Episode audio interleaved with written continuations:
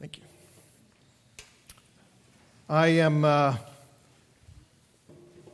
privileged to be back with you, and before I start,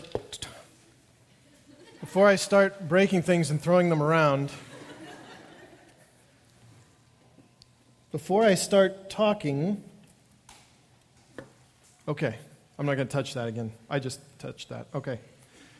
Um, I'm going to, yes, before I start talking, I'm going to dismiss our kids to their class, which is the fourth thing we will direct to the giant black tent. And this is my first time seeing it. So, kids, if you're here, if you know where to go, you already know where to go. If you don't, run to the giant black tent. Parents, if this is your first time here with your kids, you can run or walk to the giant black tent. You can even follow your kids back to their class. We can show you what we're all about back there. I get it. Okay. It's good to be back with you this morning, and it's good to see you. Krista and I had an opportunity um, last weekend to be at a family wedding in New Hampshire, and um, I've always, you always hear those conversations about why do so many people live in Southern California, and um, why is it so expensive to live here? Why do people keep moving here despite the earthquakes and despite the hot weather? And, but I figured it out because we had an opportunity to attend a family wedding in New Hampshire. I don't know if any of you have been to the East Coast. Probably not.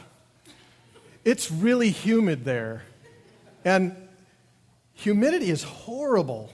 I don't know why anybody lives on the East Coast or in the South, Sam and I have had this conversation before. It, it is not fun. You're just wet all the time. So we're really glad to be back with you and really glad to be back where it's just hot. Um, it was a great time, though. We missed being with you, but it was. There's a real joy in witnessing a marriage between godly people who are submitted to the lordship of Christ. There's a real joy in standing there during a marriage when two people are committing themselves to say that we are going to declare with our lives and with our marriage that no matter what happens after this, our lives are going to be a testimony to the faithfulness of God. Our lives will declare His faithfulness. They will make a statement about His commitment and His faithfulness no matter what happens. That's what we hear when we hear the marriage vows that say we're going to commit to each other in sickness or in health. We're going to commit to each other in poverty or in wealth. We're going to commit to each other in good times and we're going to commit to each other in hardship because that images Christ to the world. That's a picture of God's faithfulness. That kind of marriage and that kind of commitment is in direct conflict with a major theme of the culture that we live in today. It's actually in conflict with a lot of Christians today who would have us pursue only health, only wealth, only good times, only prosperity. And you may have heard this talked about as the prosperity gospel, or you may have seen the book in the Christian bookstore or in the Barnes and Noble bookstore if anyone ever walks into a bookstore anymore, I don't know called Your Best Life Now. Right? Now, that's not just a dig at the author of Your Best Life Now. Some of you know who that is. I won't mention him because it's not an attack on him specifically. It's, it's a conversation about this whole idea that we are to pursue wealth and health and prosperity above all things. Get the most out of your life, get the best out of life. Don't settle for anything less than the best. And the truth is, the idea of your best life now is a short story, and it ends badly. That's what your best life now means short life with a bad ending. When we're satisfied with the best that this world has to offer, when we allow ourselves to be consumed by the pursuit of temporary things, we're missing the best of what God has intended for us. That's just the truth of it. And as we continue this morning our study in the Gospel of Luke, Jesus is going to teach us, and he is also going to model with his life what it means to live as a child of God. And you will be surprised to find out that it's not all easy and fun. Jesus is going to explain and he's going to model what it looks like to be an image bearer. And what we mean by that is what it means to be a representative of his Father. How do you live as a representative of God in the world today? In the same way that a godly marriage images God's faithfulness, Jesus' life will image God's character, and then Jesus is going to call on his followers, his disciples, to do the same thing. It should come as no surprise to us that this doesn't come with promises of health or wealth or prosperity, but it does come with a promise of blessing. In fact, Jesus says if you live this way, if you are a child of God, you're already blessed. So you actually don't need to worry about those things because you already have blessing because you are a child of God. And I think if Jesus were to write a book on the subject, he would call it Your Best Life Later. I guess Jesus did write a book about it. It's called the Bible, but maybe it would be like a subtitle of the book Your Best Life Later. That's what we want to pursue as the followers of Christ. If you'd open your Bibles with me to Luke chapter 6, that's where we're going to be this morning. If you don't have a Bible, um, we brought some for you and put them on the seats around you. So you can look around and grab one of those, and you're welcome to use one of ours. You're actually welcome to take one of ours home with you. We're going to be in Luke chapter 6, starting in verse 12. And if you're using our Bible, we're going to be on page 862 of the New Testament. So toward the back, when the numbering starts over, page 862. Excuse me. Before we get too far, and as we open the Word of God, let me just pray for us. Lord, I want to thank you for your word, and I want to thank you for the truth of it, and I want to just ask for your help. we want to hear from you this morning, Lord, so would you speak? And would you elevate in our minds the things that are most important that we should hear from you this morning? And if there are things that are distracting or unhelpful, Lord, would you suppress those this morning? Help us to see that there is blessing in living a life that is pursuing things of eternal value. Help us to see that as children of God, we are already blessed and that there's great peace and freedom in that. We pray this in your name. Amen. I love it on Sunday mornings when we get quiet and we hear that.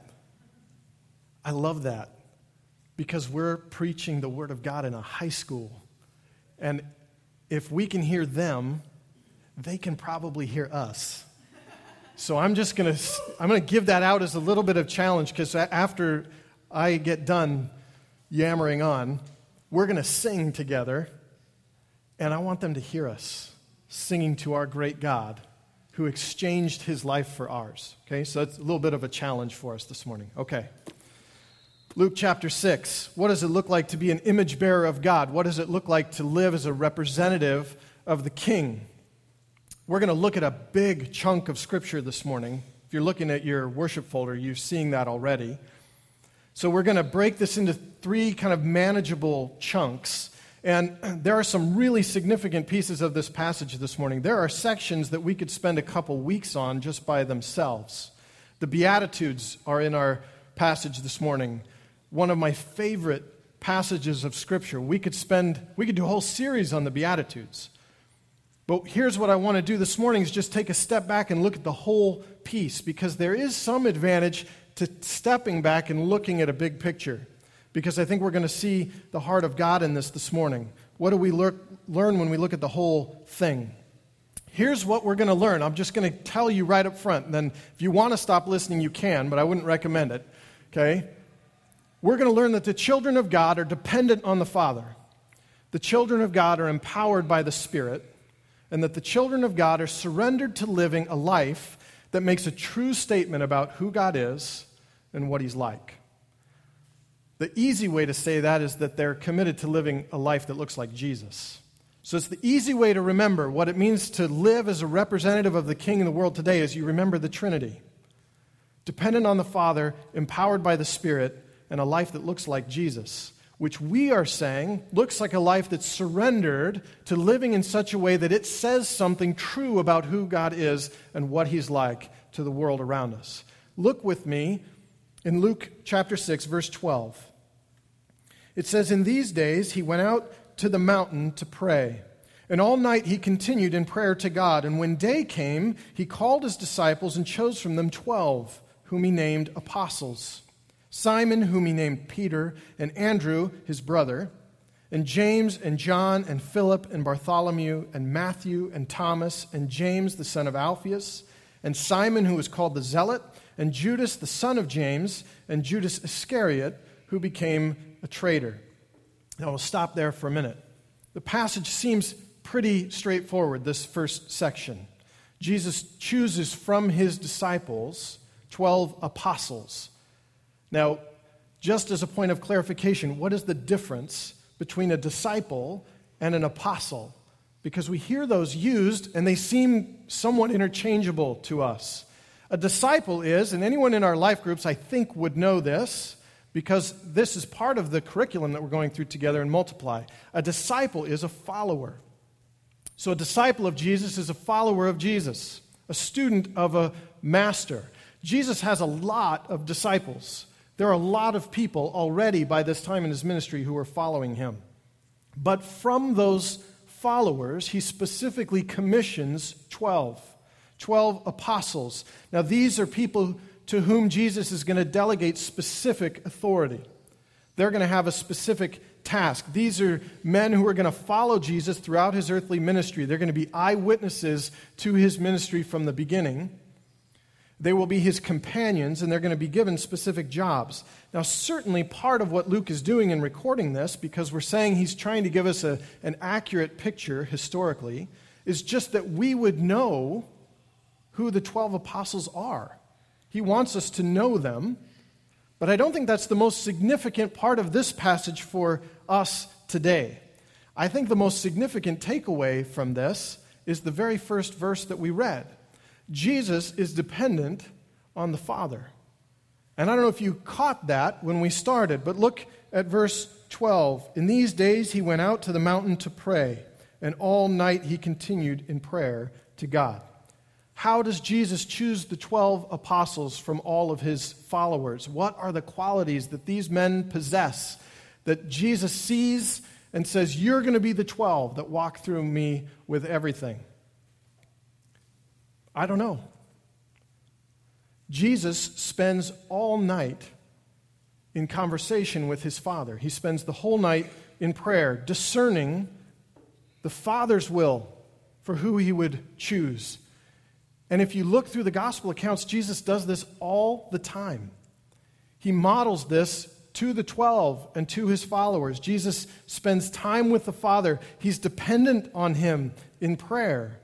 Now, I don't know if that sounds odd to you, but it sounds a little odd to me. Jesus is dependent on the Father, Jesus is dependent on the Father. But he models that.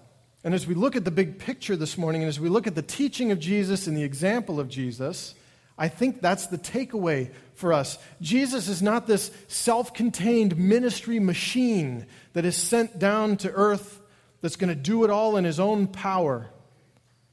It's not, doesn't work that way. Jesus is dependent on the Father in prayer, and he prays to him to discern his will and to get his wisdom.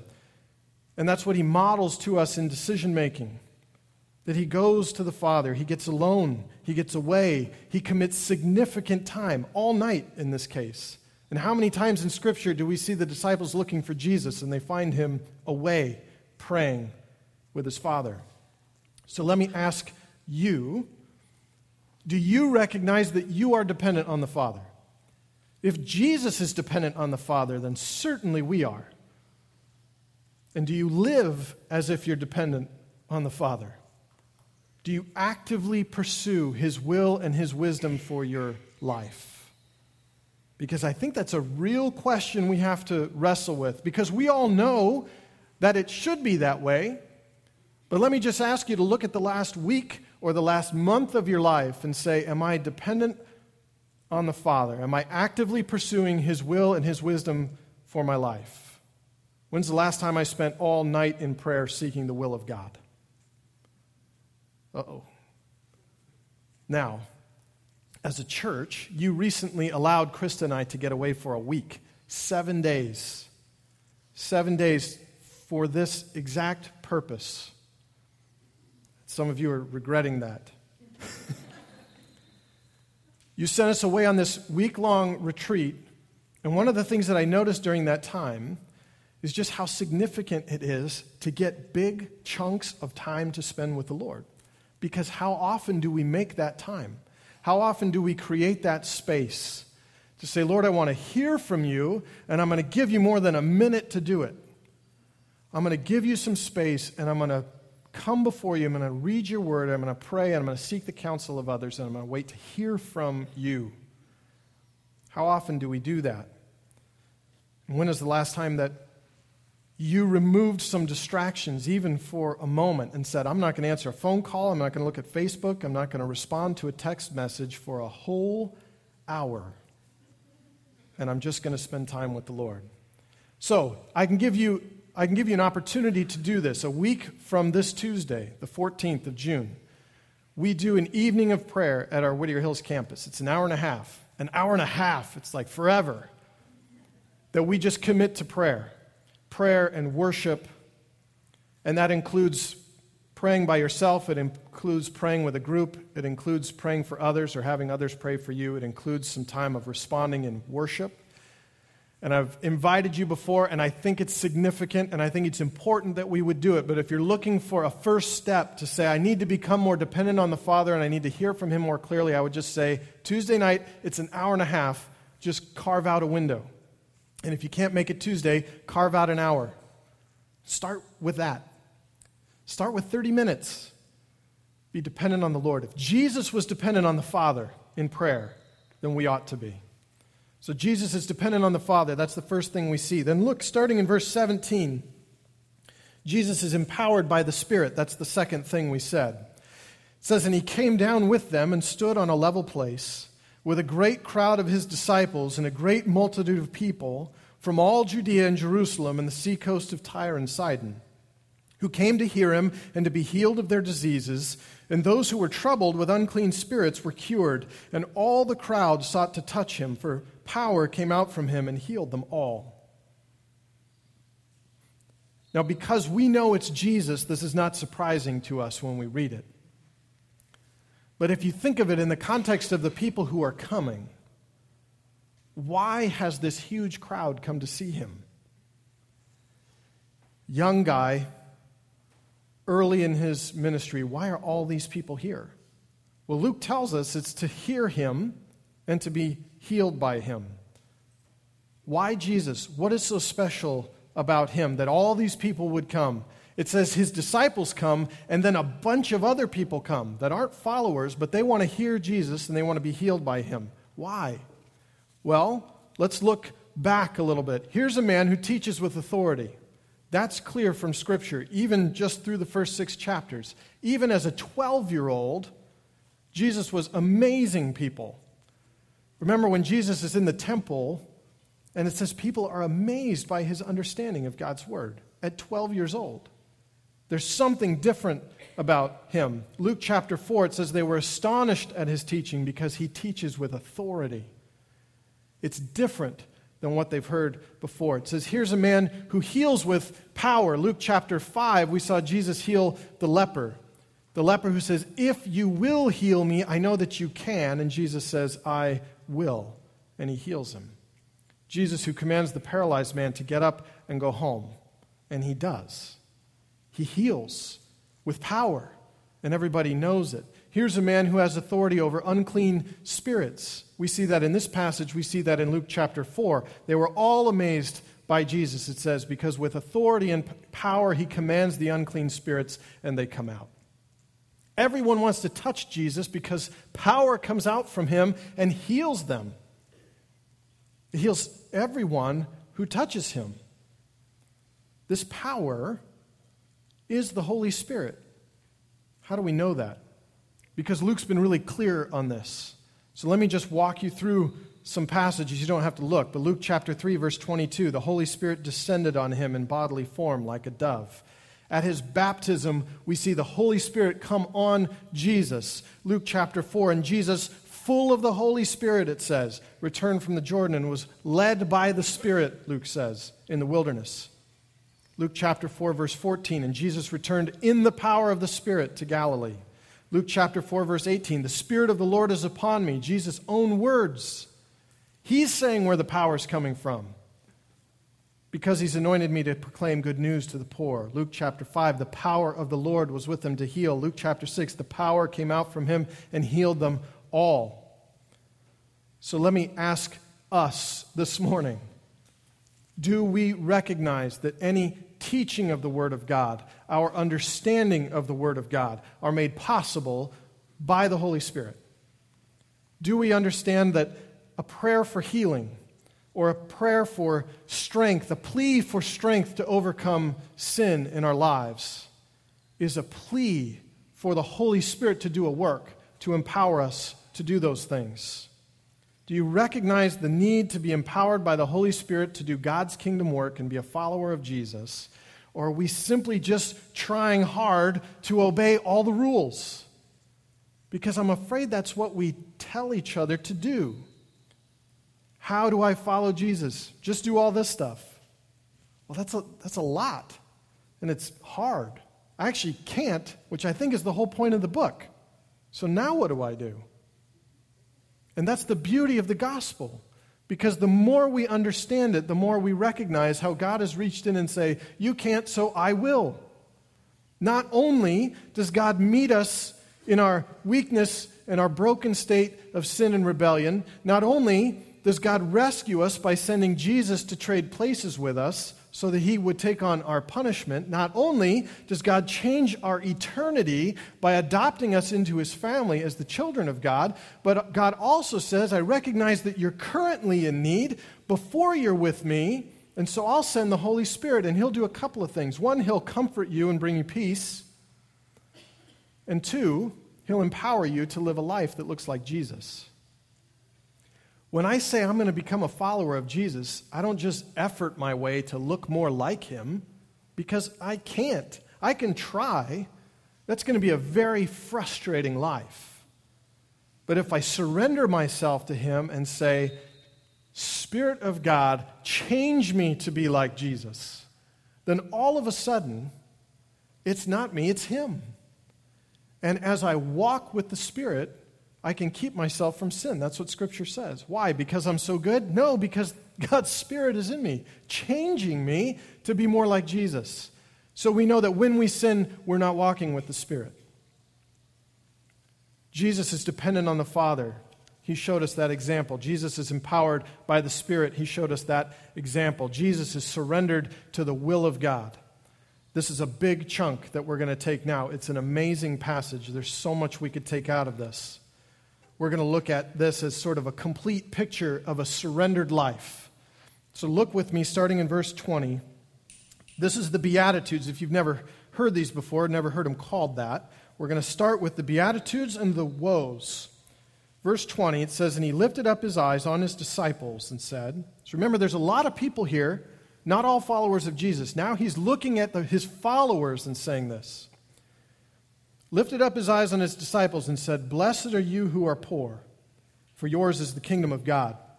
Blessed are you who are hungry now, for you shall be satisfied. Blessed are you who weep now, for you shall laugh. Blessed are you when people hate you and when they exclude you and revile you and spurn your name as evil on account of the Son of Man. Rejoice in that day and leap for joy, for behold, your reward is great in heaven, for so their fathers did to the prophets. Do you see this contrast of now and later? Your best life now or later? Now keep reading. Verse 24. But woe to you who are rich, for you have received your consolation. Woe to you who are full now, for you shall be hungry. Woe to you who laugh now, for you shall mourn and weep. Woe to you when all people speak well of you, for so their fathers did to the false prophets. Do you see the contrast between these two passages? A lot of times we'll read the Beatitudes, we'll leave out the second part or the other way around.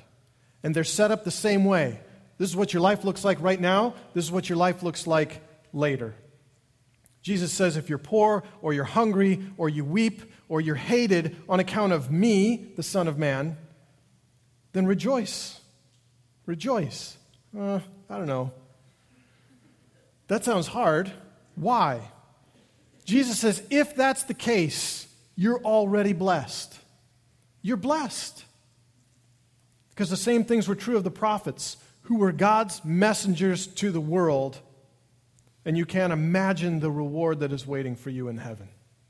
You are in good company if that's what your life looks like, because you look just like the people that followed God and obeyed Him and were spurned and reviled and abused for the sake of God's name.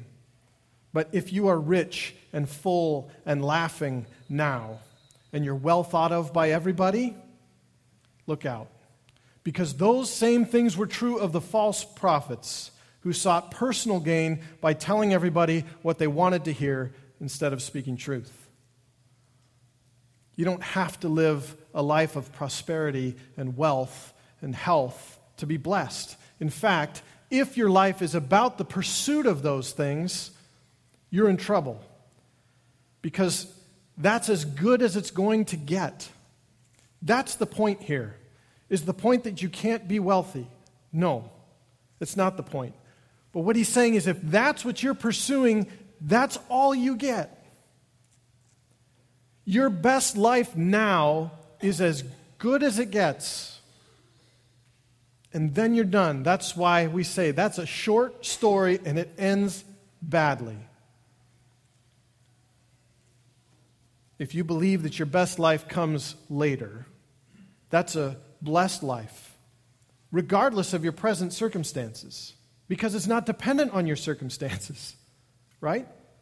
You have the privilege of holding things loosely as you walk through life because your identity in Christ and your future in Him are secure. Your identity and your future are actually too good to be true. You can't imagine the blessing, Jesus is saying. And as Peter says in the book of 1 Peter, which we went through together, this is a rough paraphrase. You are a child of God who stands in line to gain this unimaginable inheritance. So who cares what happens now? Who cares what happens now? Just tell people why you can live with such peace and such joy in the midst of your difficulty so that people would know him. That's the whole point of the book of 1 Peter. Who cares? right? If we can hold our present circumstances loosely, if we can walk through life saying, I have confidence in my future, I'm free to live in a way that accurately reflects the heart of God to the world. That's where the rest of our passage this morning comes in. If you can live that way and hold things loosely and say, you know what, I don't need prosperity, I don't need wealth, I don't even need to be healthy. I need Jesus. That's all I need then it frees me up to live in a way that accurate, accurately reflects the heart of God. So look with me in verse 27. We'll finish the passage here. It says, But I say to you who hear, love your enemies, do good to those who hate you, bless those who curse you, pray for those who abuse you. To the one who strikes you on the cheek, offer the other also. And from the one who takes away your cloak, do not withhold your tunic either. Give to everyone who begs from you, and from one who takes away your goods, do not demand them back. And as you wish that others would do to you, do so to them. If you love those who love you, what benefit is that to you? Even sinners love those who love them. And if you do good to those who do good to you, what benefit is that to you? Even sinners do the same. And if you lend to those from whom you expect to receive, what credit is that to you? Even sinners lend to sinners to get back the same amount. But love your enemies and do good and lend, expecting nothing in return, and your reward will be great, and you will be sons of the Most High, for he is kind to the ungrateful and the evil. Be merciful, even as your Father is merciful. Here's the paraphrase Who cares? Your best life comes later. Who cares what happens now? Of course, your life in a broken world that's full of sin isn't all it's cracked up to be. What a surprise. It's not what God intended for us in the first place. So don't spend your time trying to make it great, because it's not. Spend your time trying to show that God is great. That's the difference between a life surrendered to the Lord and a life that's not.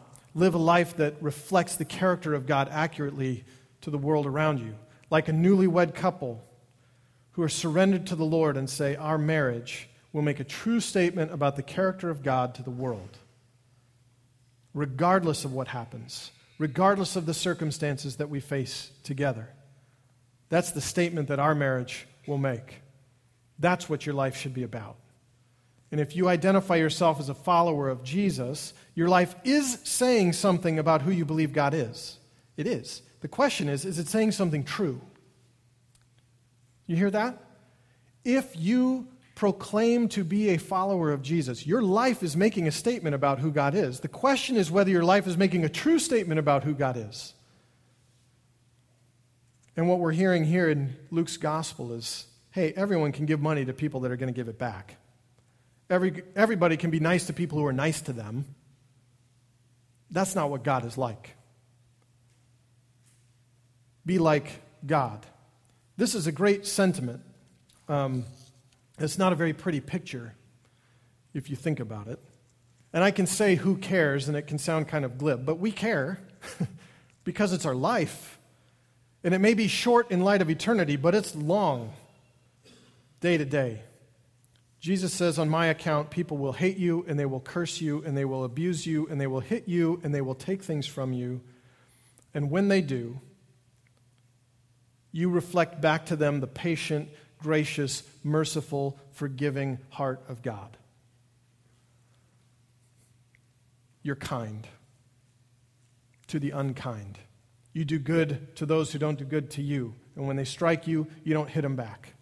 And when they take something from you, you don't demand justice. When they beg of you, you give graciously. Here's why we can say, Who cares? in the face of things that are truly difficult and truly hard. I don't know if anyone's ever been punched, but it's hard not to punch back. I don't know if anyone has ever had things stolen from them, but it's hard not to demand justice in that. Here's why we can say, Who cares?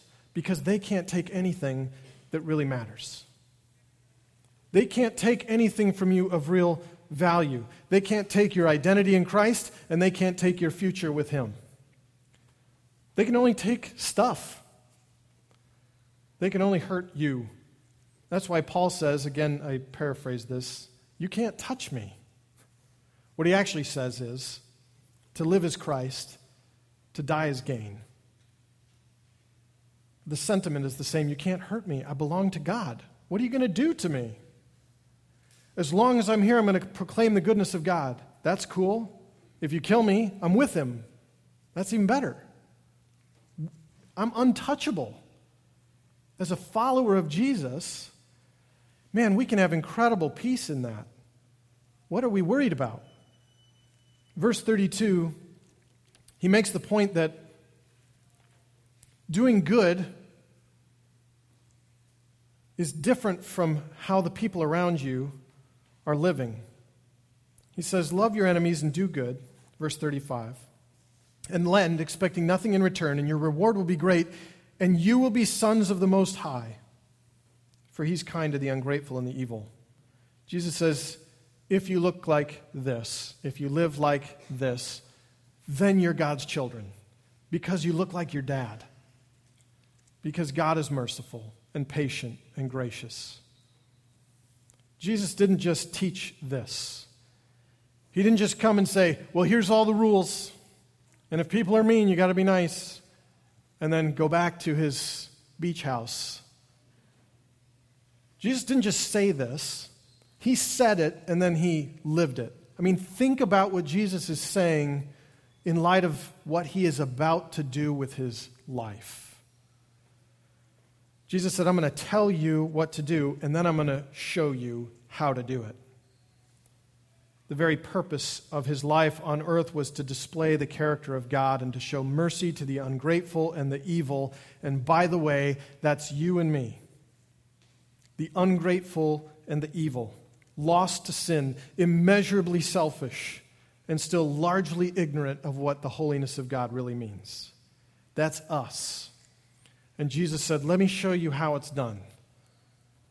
I'll tell you what to do, and then I'm going to show you. But praise God that our Father in heaven is kind and merciful, and despite our stubbornness, and despite our rebellion, and despite our rejection of Him, He, ex- he extends an offer of salvation to us, and He says, You can be a part of my family. In fact, I'll trade places with you so that you can be with me. And then we read these verses. We know that, but we read this verse and we think, I can't give money to everybody who asks me for money. I can't do that. I can't just turn away when someone hits me. Someone's taking things from me. I'm not going to help them and give them more stuff. That's not fair. And I just feel Jesus in that moment whenever I declare that, saying, Really, that's not fair. Tell me more about fair. I want to hear more about that.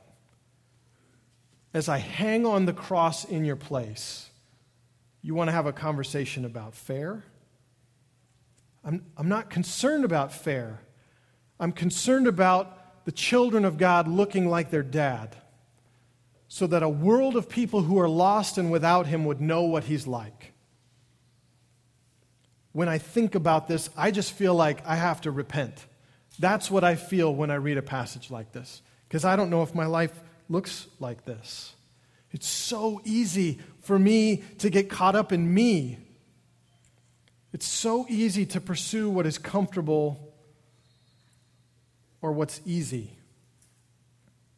It's so hard to hold things loosely and simply just trust God and take Him at His word. But here's what God says You're already blessed if you're following me. If you're a child of God, relax. You're already blessed. And what's coming next, you can't imagine. And haven't I shown that I am trustworthy? Yes, He has. I can pursue my best life now. That is a short story with a bad ending. Or I can pursue my best life later, which means I'm going to live as a child of God. I'm going to recognize even when it's hard. I'm blessed, even when it's hard. I gave you that kind of a way to remember this. If you think of the Trinity, Father, Holy Spirit, and the Son, here's a way to take this home. We'll end with this. Children of God are dependent on the Father, they're empowered by the Spirit. They live lives that look like Jesus. Am I dependent on the Father? Are you dependent on the Father? Are you dependent in prayer? Are you devoted to spending time with Him? You committed to seeking His will for your life? You committed to seeking His wisdom? Or are you just managing the best you can on your own? Willfully or not, that's our default. I'll go to God when I'm in trouble. Other than that, I can handle it. Am I living a life that's dependent on the Father? Jesus was. What makes me think I don't need to be? Am I empowered by the Spirit of God? Am I inviting the Spirit of God into my life to do a transforming work in me and through me? Or am I just going to effort my way to look more like Jesus? I'm going to read a passage like this and think, I better give some money away. And I better, I mean, I got to make a list of stuff to do to be more like Jesus. That's not bad necessarily, but when I think I'm going to do it, that's a problem. Am I inviting the Spirit of God into my life and say, change me and make me like this? Because I can't do that. Do I look like Jesus? Does my life look like Jesus? Am I gracious and am I patient and am I forgiving and am I merciful? Do I hold my things and my time and my dreams like this? and say, It's okay. It's okay if they go away. You know why? Because I'm blessed. Because my identity and my future are secure in Christ. Or am I seeking to build my best life now? Let's be followers of Jesus that seek to reflect what our dad is like to a world that has no idea how good he is. Can we do that? Let's be people who follow Jesus and say, My life is going to reflect to the world what my dad is like, so that they might know what he's like and that they might know how much he loves them because they see it and they see it expressed through my own life. You pray with me? Heavenly Father, you are too good to be true. And we're so, so grateful for your example. Thank you that you didn't just tell us, but you did it. But Lord, we ask that we would respond in a way that is